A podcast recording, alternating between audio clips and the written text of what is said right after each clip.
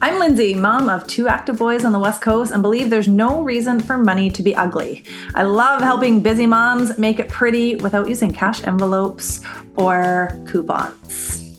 I'm Meghan. Me and my husband, we have four kiddos, and I relate more to the dad role than the mom. And I'm an HGTV loving, oversharing finance nerd. Together, we host the Money Stuff with Moms podcast. We understand the hashtag mom life, but we also can appreciate the big picture adulting responsibilities like money. In this podcast, we invite you to be a part of our no fluff, fun conversations that will give you helpful on the go finance tips. Even if it's just to peek behind the curtains to hear about what we are doing with our money. It's sometimes so much easier to look back in hindsight. So, if we were to go back in time, what would be your number one money mistake that you would have told your past self, don't do this? I was thinking about this before we hit record, and I can think of one that was like a fairly tragic mistake. Um, so I'll share that. And, um, but also what just kept coming up for me is lots of little things that were more missed opportunities than mistakes.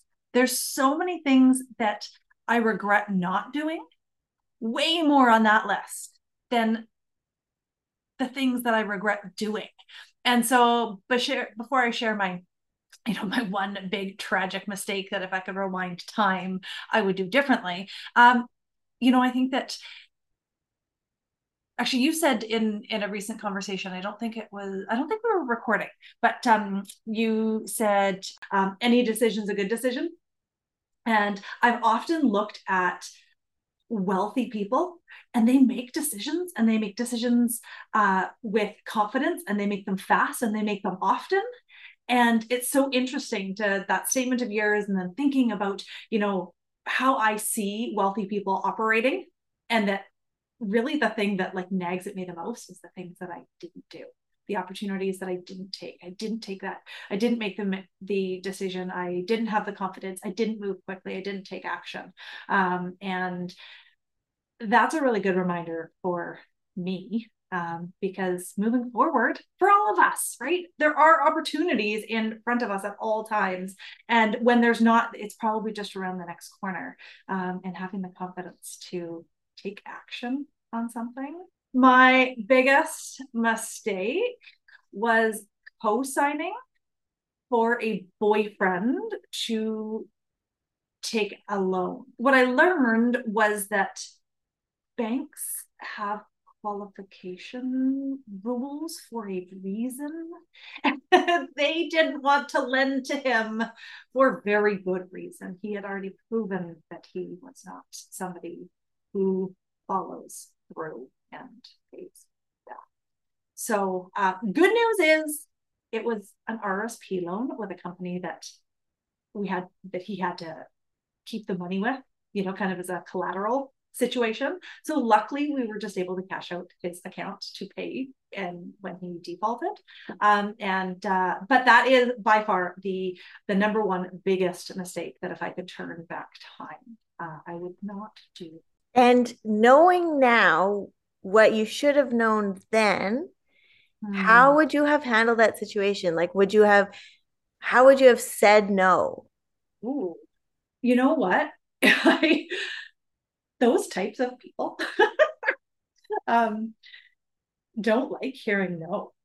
And they find a way to manipulate the situation. I don't know if anybody listening has been through, you know, whether it's a, a parent or a, a coworker or a spouse or, you know, um, who has like talked you into something. Um, it won't shock anybody to hear that he was a used car salesman. so he was very good at talking people into things that were not good for them. Um, and you know, I I think that um, I would have just had to uh, tell him that I couldn't do it like without without a lot of explanation. I can't do it because I can't do it. Um, the more you give those types of people, the more information you give those types of people, the more the more material they have to work with to uh, to spin their story. And one of the ways that I find saying no is expressing that like no is your final answer, but you wish there was something you can do, but it's just no is your final answer, whatever excuse that you want to give. Um, because there it is sometimes really easy to be persuaded. Absolutely. And especially when you're you're the kind of person that just want to help and you know that you can, but just sticking in your so saying something like, "Oh man, I I can totally empathize with what you're going through. You know, I've been there too. I mm-hmm. wish I could mm-hmm. help, but honestly, I'm not the person. I just can't." Or mm-hmm. And this is a skill that I kind of picked up from you know managing rental properties is saying that is a real challenge. That must be so hard for you. And just like mm. showing that you can understand that what they're going through is hard but it does you don't provide a solution going forward. Yeah. it's hard when you're in a relationship with somebody obviously. Yes yes that uh, that adds a whole other level to it right? I mean we were wanting to build his credit score so that we'd have better opportunities in the future and there was all these reasons. Um, but remembering that banks are in this business and they're experts at it um, even even if you hate the banks um, they're they're experts at what they do and they know when somebody should borrow money. They know who qualifies to be that type of person. Um, and uh, i probably should have just followed their lead. When you're in it it's mm-hmm. so much easier to put the blinders on. Totally. Yeah. Mm-hmm. yeah. I mean my my hindsight is uh is the only place i have 2020 right? So um it's very easy to see now but uh but then not so much how about you what was your uh what's your biggest mistake that's a really good question because i've made a lot of money decisions but I don't really know if there's like one that stands out to me as the biggest money mistake. I mean, there's some regrets, obviously, but I don't know what the alternative would have been if I didn't make those. Like, for example, mm. I don't think building the house that we live in was probably was the best financial decision. It's not that we're in over our heads, it's that the stage of life that we're in right now, it'd be really nice to have a finished garage. It would be really yes. nice to here here have nice landscaping because now I don't have time for it.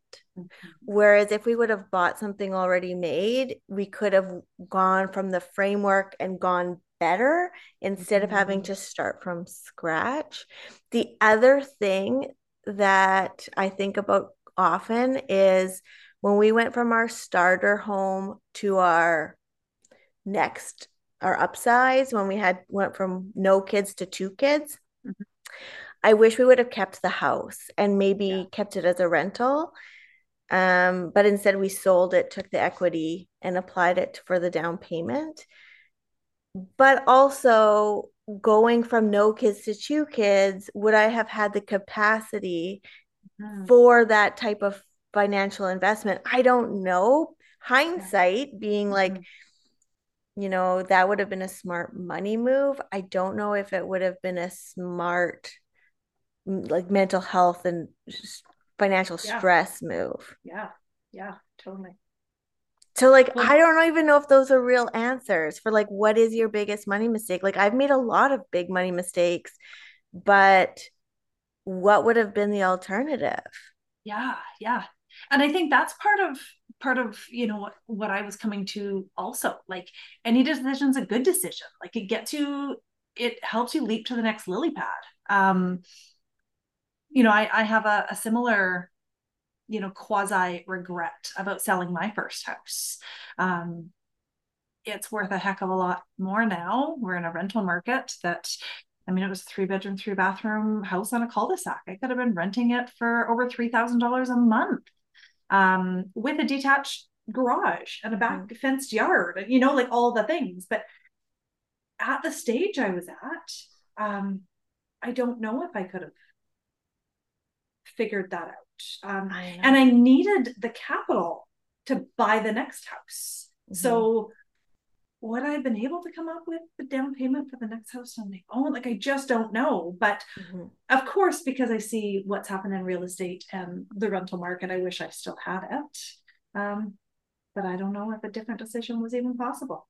I know. And I think about like there's also like non like spending decisions that I've made. Like, for mm-hmm. example, I stayed in my career maybe a little longer than I should have my before I started my business. Mm-hmm. Um, my, maybe that's an episode that we can talk about is our own career progression and what that looked like. But for me, yeah. I was a part of a succession plan. Mm-hmm. And I should have trusted my gut more when it came to the elements of staying partners with those individuals, as well as the uh, fairness of the offer and mm-hmm. everything that that meant, and how much time I wasted trying to figure it all out.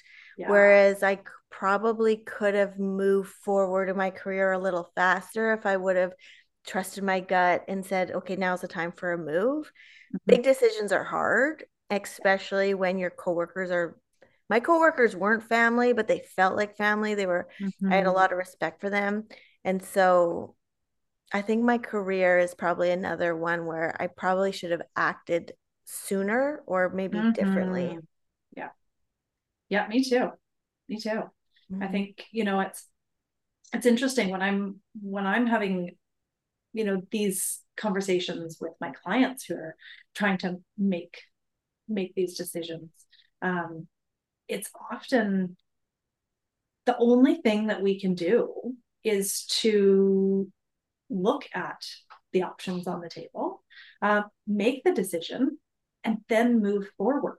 Yeah. Um, we don't know if we're going to make the right decision. Um, there's, you know, I, I, read an article the other day um, that uh, Andrew Hallam wrote, and I love Andrew Hallam. He's the author of um, uh, Millionaire Teacher. Um, and uh, he just writes some really, really great stuff. Um, anyways, and and he was referencing, you know, all the experts in the the money management world, the the hedge fund managers, like the you know the big big wigs on Wall Street, and how many of them will say that, you know, yeah, I made the right decision last year, but the chances of me, of me making all the right decisions again this year are slim to none. Like nobody gets it right every single time. Um, it's just not humanly possible. And then here we are, and this is why you know this is why I get so passionate about about what I do. Um, is I feel like most people, and like a lot of our listeners, you, you maybe you will relate to this.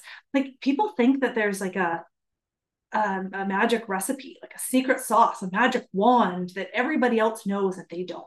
And they tell themselves, I'm no good with money. I make all the mistakes. And like the experts know this language that I was never taught. And it's not that way at all.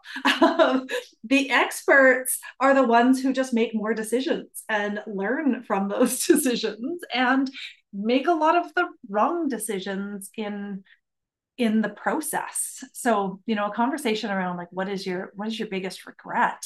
Um, i think it's interesting that both of us have come to uh, the you know kind of conclusion that it's not one big thing that it's not you know even about the mistakes um, the decisions you make are the decisions you make and you know make them confidently. And take action and do your best not to regret them because you made the best decision that you could at the time with the information that you had. Yeah. And I think that that's the perfect way to end this episode. And the other thing that I might contribute to the conversation is when I was making those career decisions, the only reason that I made the change was because somebody said to me, and I can't even remember who it was, but somebody said to me, if it was your daughter or son, because I only had the two at the time, mm-hmm. in your shoes, going through this succession plan, going through making these decisions, what would you tell them to do? And it was an easy, cutthroat decision. I, I was like, I would tell them to leave. Mhm. I Yeah. would tell them to walk away. It's okay. You invested 10 years of your career there. It's okay. You got a lot of value. You have mentors for life. Mhm. But yes, you are leaving that business opportunity that I would have, it was a, a no brainer for me. Totally. And so that's one thing that I've kind of carried with me is as I'm making these decisions, it's real. I'm bossy by nature. I'm really good at telling other people what to do. So sometimes I just have to take that third person mentality and say, if my kids were going through a Mhm. decision that I'm trying to make right now, what would I, as a mother, recommend to them? Or what would I, as a friend to somebody, say Mhm. to them, like with compassion and understanding, but also like a clear A or B? Like, choose your own adventure. Are you going to go A or B? Yeah. But when you're in it, it's really difficult.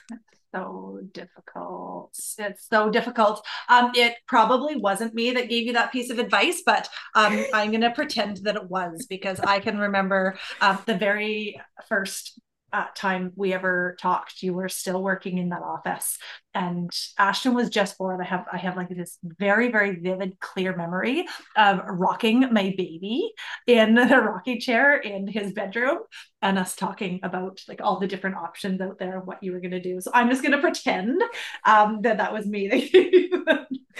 Okay, let's go with that. So we can we can thank Lindsay for all of this great money content that I've been able to create oh. along the way. And Yeah. until next time, we'll see you in the next episode. That's right. Thanks for spending your time with us today. If you heard anything that piqued your interest, check out the show notes because we probably have some extra deets or links down there. Your homework for today go talk to someone about your money. Either your spouse, your kids, your coworker, or a licensed professional. And if you don't like those humans today, we're always talking in Lindsay's Facebook group, Black is the New Red. So join us over there. Head over to Facebook, type in Black is the New Red. You'll see so many amazing, like minded individuals in there trying to get better, asking the right questions, supporting one another. We look forward to hanging out with you again on your next dog walk or while you watch soccer practice from the